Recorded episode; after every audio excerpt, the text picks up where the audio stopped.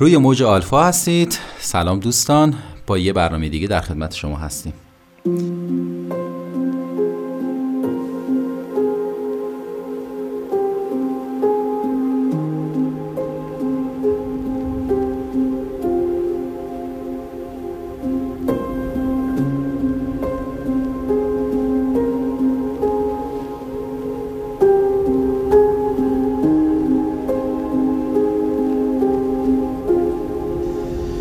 در اپیزود قبلی با شما در مورد موج آلفا صحبت کردیم که اصلا چی هست و چرا اسم این پادکست رو موج آلفا گذاشتیم. و همینطور در مورد تاریخچه امواج مغزی و اینکه انواع امواج مغزی چی هستند و هر کدوم چه خصوصیاتی دارن با شما صحبت کردیم و گفتیم که این تنها مقدمیه برای اینکه شما تا حدودی در مورد هیپنوتیزم آشنایی بیشتری پیدا کنین زمانی که ما صحبت می‌کنیم و میگیم که مثلا در فلان محدوده امواج مغزی قرار گرفته مثلا منظورمون دقیقا چی هستش. اما در این برنامه ما قصد داریم در مورد خود هیپنوتیزم واژه هیپنوتیزم صحبت بکنیم و اینکه بگیم هیپنوتیزم چیه. در مورد اینکه تاریخچه هیپنوتیزم چی هست و از کجا اومده و چه گذشته ای داره من ترجیح میدم بعدا یک اپیزود کاملا جداگانه‌ای رو بهش اختصاص بدم و اونجا در موردش صحبت بکنیم. هدف من اینجا الان این هستش که هرچه سریعتر شما رو با مباحث پایه آشنا بکنم که شما بتونین از فایل های خود هیپنوتیزم هر چه سریعتر شروع بکنیم به استفاده کردن. چون اگه من می‌خوام فایل های خود هیپنوتیزم رو همینطوری برای شما آپلود کنم و شما قبل از اینکه آشنایی کافی داشته باشین وارد این برنامه بشین ممکنه اون استفاده ای که باید رو نتونید بکنید. بنابراین من ترجیح میدم که اول یک آشنایی خیلی مقدماتی و پایه برای شما ایجاد بکنم.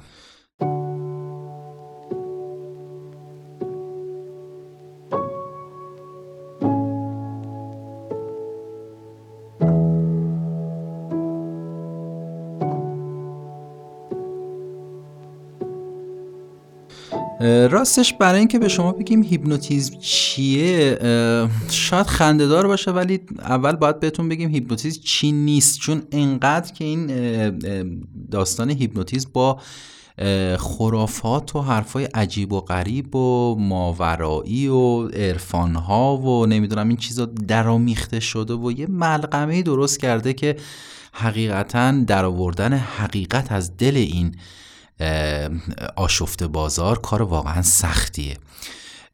ببینید رسانه های جمعی یا شبکه های اجتماعی بعضا ما می‌بینیم که در مورد هیپنوتیزم مطالبی رو نوشتن یا چیزایی رو گفتن که حالا ماهایی که بالاخره دوره هایی رو در این زمینه گذروندیم و چهار تا کتاب خوندیم و با اصول علمیش آشنا هستیم واقعا رسما شاخ در میاریم که این حرفات رو از کجا میاد واقعا. به عنوان مثال کارتون رابین هود یادتونه؟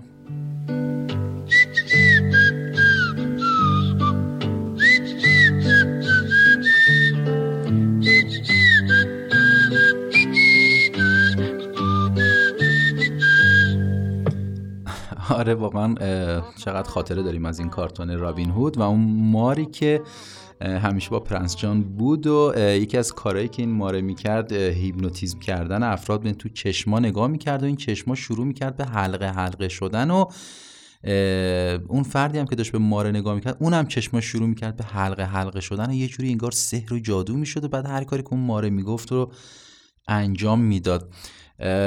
خب همین رو باعث شده که من زمانی که حالا تو بحث درمانی ما پیشنهاد می‌کنیم به فردی به بالاخره مراجعه کننده ای که مثلا ما می‌تونیم از تکنیک هیپنوتیزم استفاده کنیم یه گاردی می‌گیره که نه نه نه نه هیپنوتیزم نه نمی‌دونم.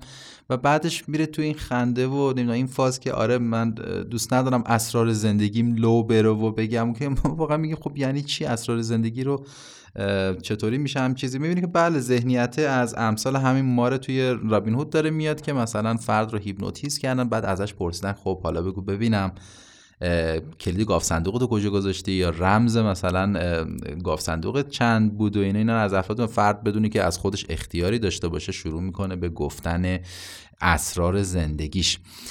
اما حقیقت ماجرا اینجوریه که هیپنوتیزم این چیزی که اینجوری گفته میشه نیست. ببینین عزیزان هیپنوتیزم یه اسامی بهش دادن مثلا مثل خواب مغناطیسی. خب ببینید وقتی که زمانی که شما هیپنوتیزم رو بگین اسم دیگه‌ش خواب مغناطیسیه اصلا خود کلمه خواب هیچ ارتباطی با هیپنوتیزم نداره. یعنی همونطور که من بهتون گفتم در زمانی که ما در هیپنوتیزم قرار داریم امواج مغزی ما عمدتا امواج آلفا هست که امواج بیداریه. یعنی شما در یک حالت استراحت و relaxation و خلسه به سر خواب نیستین یعنی امواج مغزی تو محدوده تتا و عرض کنم دلتا نیست. بنابراین شما در زمانی که هیپنوتیزم شدین و تحت هیپنوتیزم در, در واقع درمانی قرار گرفتین شما در حالت خواب قرار نگرفتین بلکه کاملا هوشیار هستید شما صدای کسی که داره با شما صحبت می‌کنه و شما رو هیپنوتیزم می‌کنه و اون کار رو داره انجام میده شما اون صدا رو کاملا میشنوین و به سوالاتی که احیانا از شما میشه خیلی آگاهانه جواب میدین و اصلا اینجوری نیست که مثلا خودتون متوجه نباشین مثلا در اطرافتون داره چه اتفاقی میفته یعنی نه خیر اصلا همچین چیزی نیست و شما کاملا آگاهی و تمرکز کافی رو در زمان انجام هیپنوتیزم دارید.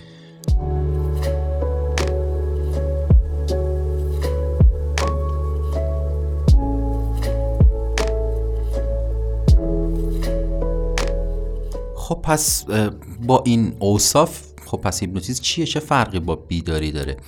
ببینید عزیزان هیپنوتیزم چیز عجیب و غریبی نیست. هیپنوتیزم در زندگی روزمره همه ما جریان داره.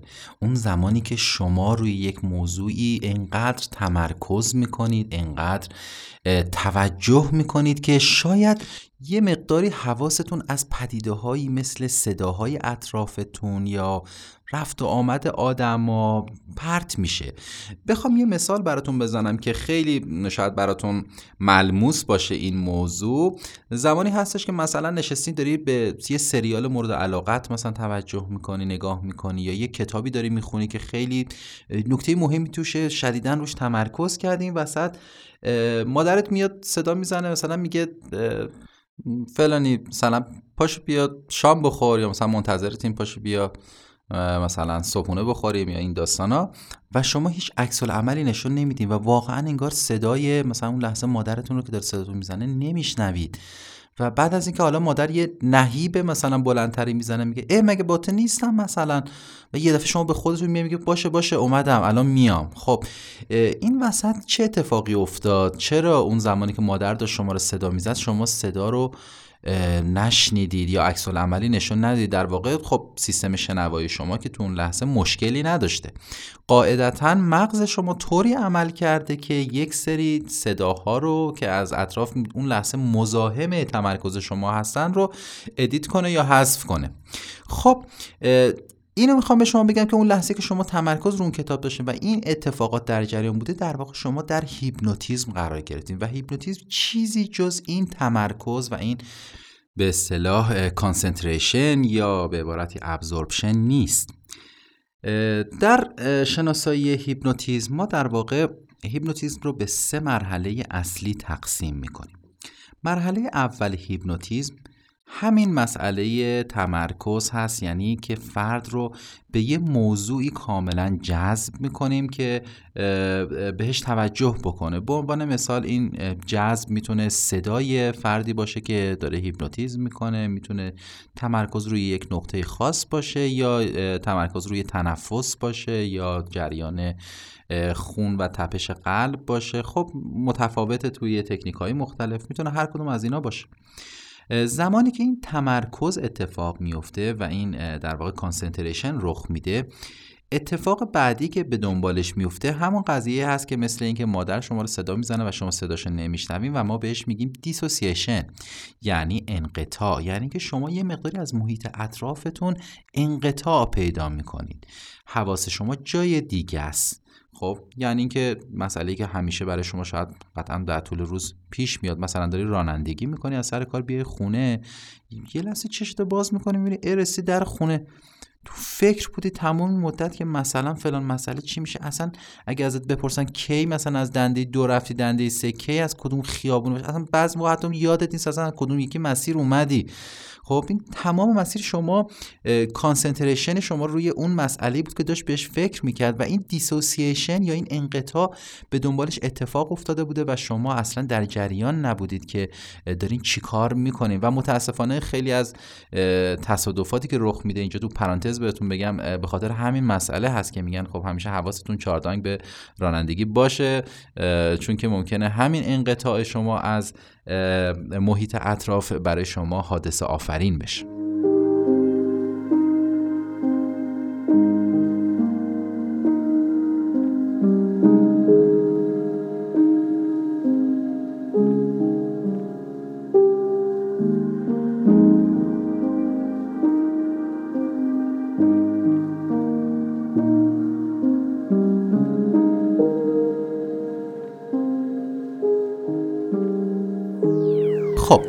پس تا اینجا گفتیم که در هیپنوتیزم اول تمرکز اتفاق میفته و بعد انقطاع.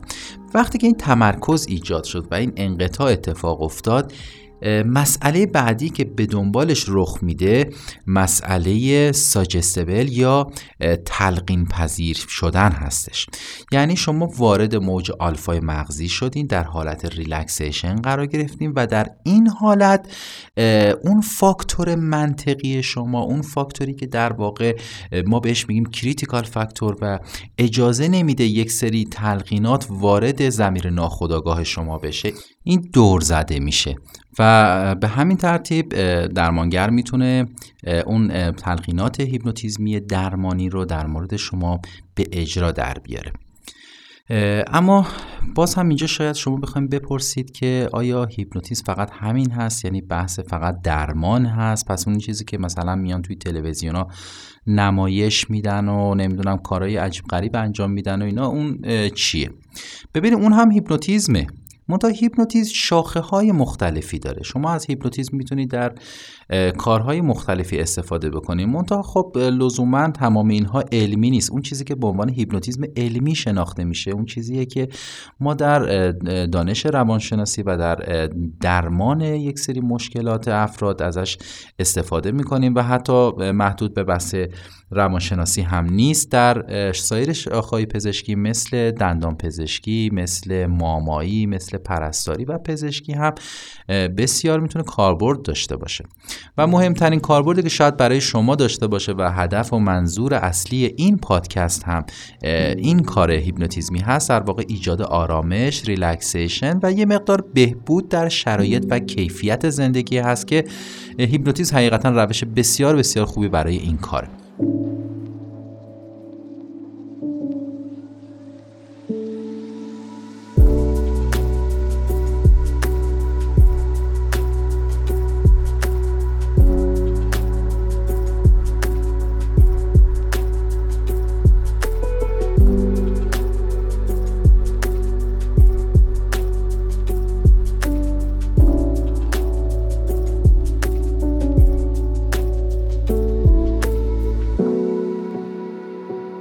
اما خب به حال از هیپنوتیزم در کارهای دیگه هم استفاده میشه مثلا نمایش دادن خب خیلی شما شاید توی شبکه مثلا یوتیوب دیده باشید که مثلا فرد رو میارن مثلا هیپنوتیزمش می‌کنن و حالا اتفاقاتی که میفته و شاید خیلی براتون جالب باشه اینا رخ میده. خب بله در هیپنوتیزم نمایشی این چیزها رو داریم.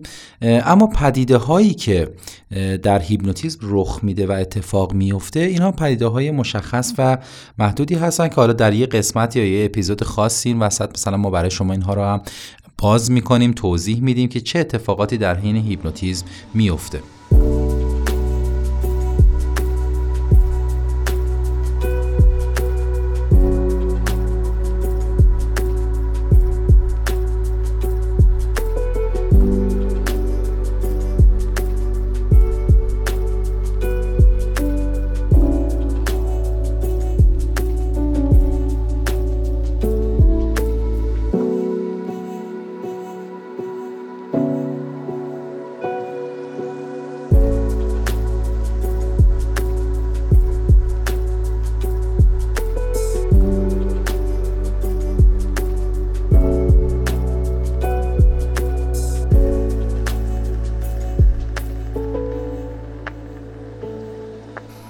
اما یه نوع دیگه هم از هیپنوتیزم هست یا شاید پدیده در واقع هیپنوتیزمی که می‌بینیم مثلا توی ادیان یا فرقه های مذهبی هم ازش استفاده میشه یا یه سری عرفان های خاص مثلا میان از یه سری تکنیک های هیپنوتیزمی استفاده می‌کنن. در واقع استفاده از هیپنوتیزم در بحث ادیان خیلی سابقه قدیمی و طولانی داره و من خیلی از ویژگی های دینی یا شعائر دینی یا مراسمات دینی رو که دارم می‌بینم توش فت و فراوان داره از پدیده های هیپنوتیزمی استفاده میشه و این نشون میده که انسان قدرت هیپنوتیزم و این خلصه و این پدیده هیپنوتیزم رو از چه زمانی می‌دونسته و حالا شاید اسامی علمی نداشته ولی خب کاملا اینها رو میشناخته و ازشون استفاده می‌کرده.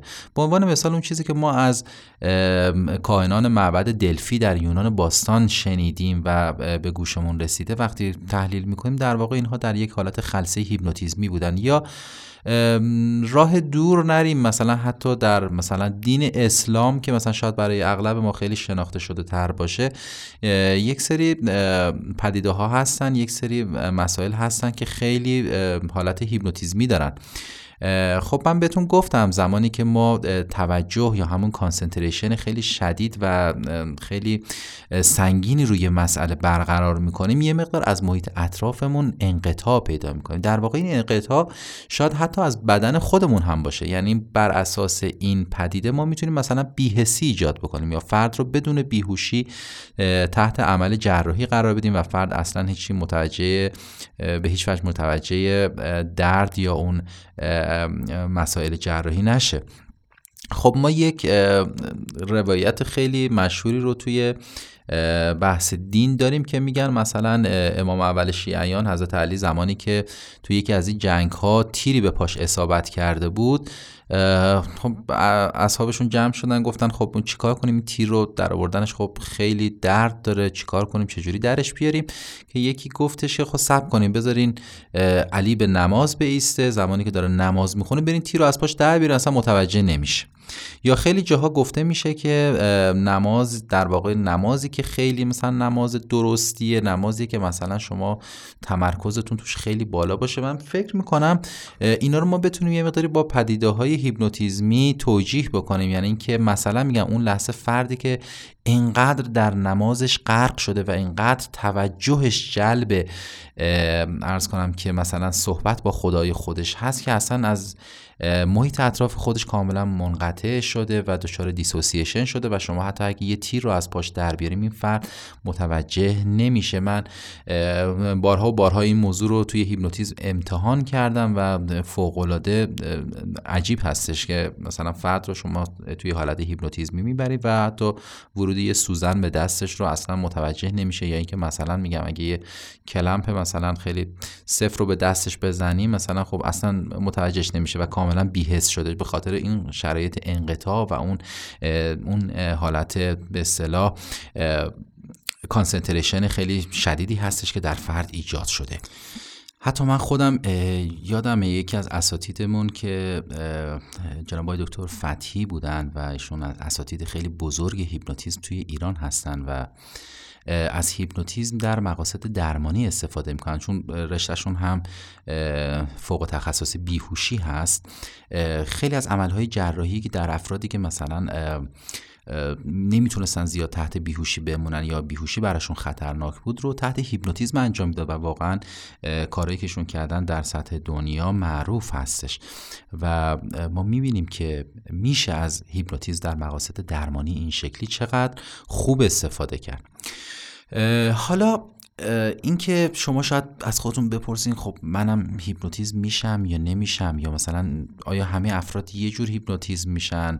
همه یک مقدار قابلیت برای هیپنوتیزم شدن دارن یا نه؟ خب اینم خودش بحث خیلی مفصل و مهمی هست که این هم بازم جز مسائلی است که من ترجیح میدم به اپیزودهای خاص و منحصر به خودش این مبحث رو ارجا بدم و اینجا در این حد بدونین که بله افراد طبقه بندی میشن در واقع در زمینه میزان هیپنوتیزم پذیری.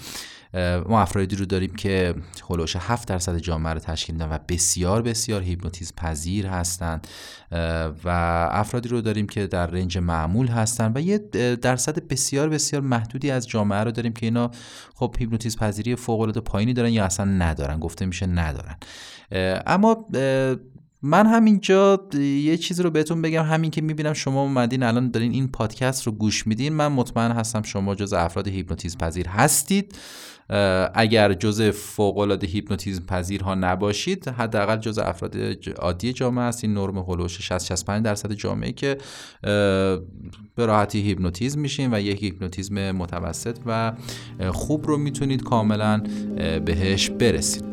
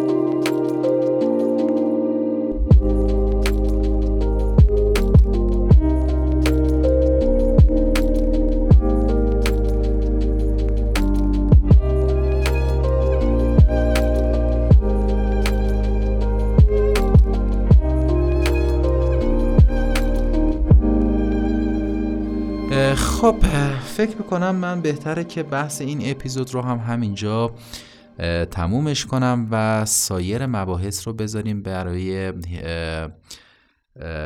اپیزودهای بعدی. اما ما یک قدم فاصله داریم تا اولین فایل خود هیپنوتیزممون رو به شما ارائه بدیم و در در واقع قدم بعدی یعنی اپیزود بعدی که منتشر می‌کنیم ما شرایط خود هیپنوتیزم رو برای شما میگیم. اینکه در چه شرایطی به این فایل ها گوش بدین چیکار بکنید چیکار نکنید و بعد از اینکه شما رو ذهن شما رو روی این زمینه آماده کردیم شروع می‌کنیم اولین فایل خود هیپنوتیزممون رو بیرون دادن که شما بتونید ازش استفاده بکنید و حالا در بین این فایل های خود هیپنوتیزم ما باز هم در مورد هیپنوتیزم به شما اطلاعات میدیم صحبت می‌کنیم. و خیلی خیلی خیلی خوشحال میشیم که شما با ایمیل ما در ارتباط باشین. اینجا کامنت برامون بذارین نظراتتون رو بگین سوالاتتون رو مطرح بکنین. و هر جوری که می‌تونین به ما کمک بکنین. ببینید دوستان این اولین تجربه خود من و امیر حسین برای تولید پادکست هستش و بنابراین خیلی خیلی خیلی به حمایت شما به بازخورد شما احتیاج داریم برای اینکه بتونیم مسیرمون رو ادامه بدیم و اینکه در آینده محتوای صوتی با کیفیت تری رو بتونیم در اختیار شما عزیزان قرار بدیم. از اینکه ما رو subscribe می‌کنین به دوستانتون معرفی می‌کنین و شبکه های اجتماعی ما رو دنبال می‌کنین کمک بسیار بزرگی به ما کردین که بتونیم این راهمون رو ادامه بدیم.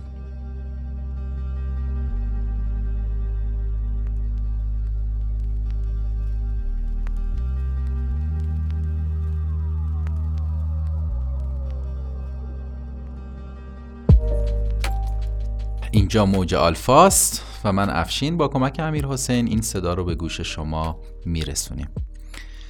تا قسمت بعدی اپیزود بعدی و سلامی دوباره همه شما رو به خدا میسپاریم. خدایا رو نگهدارتون.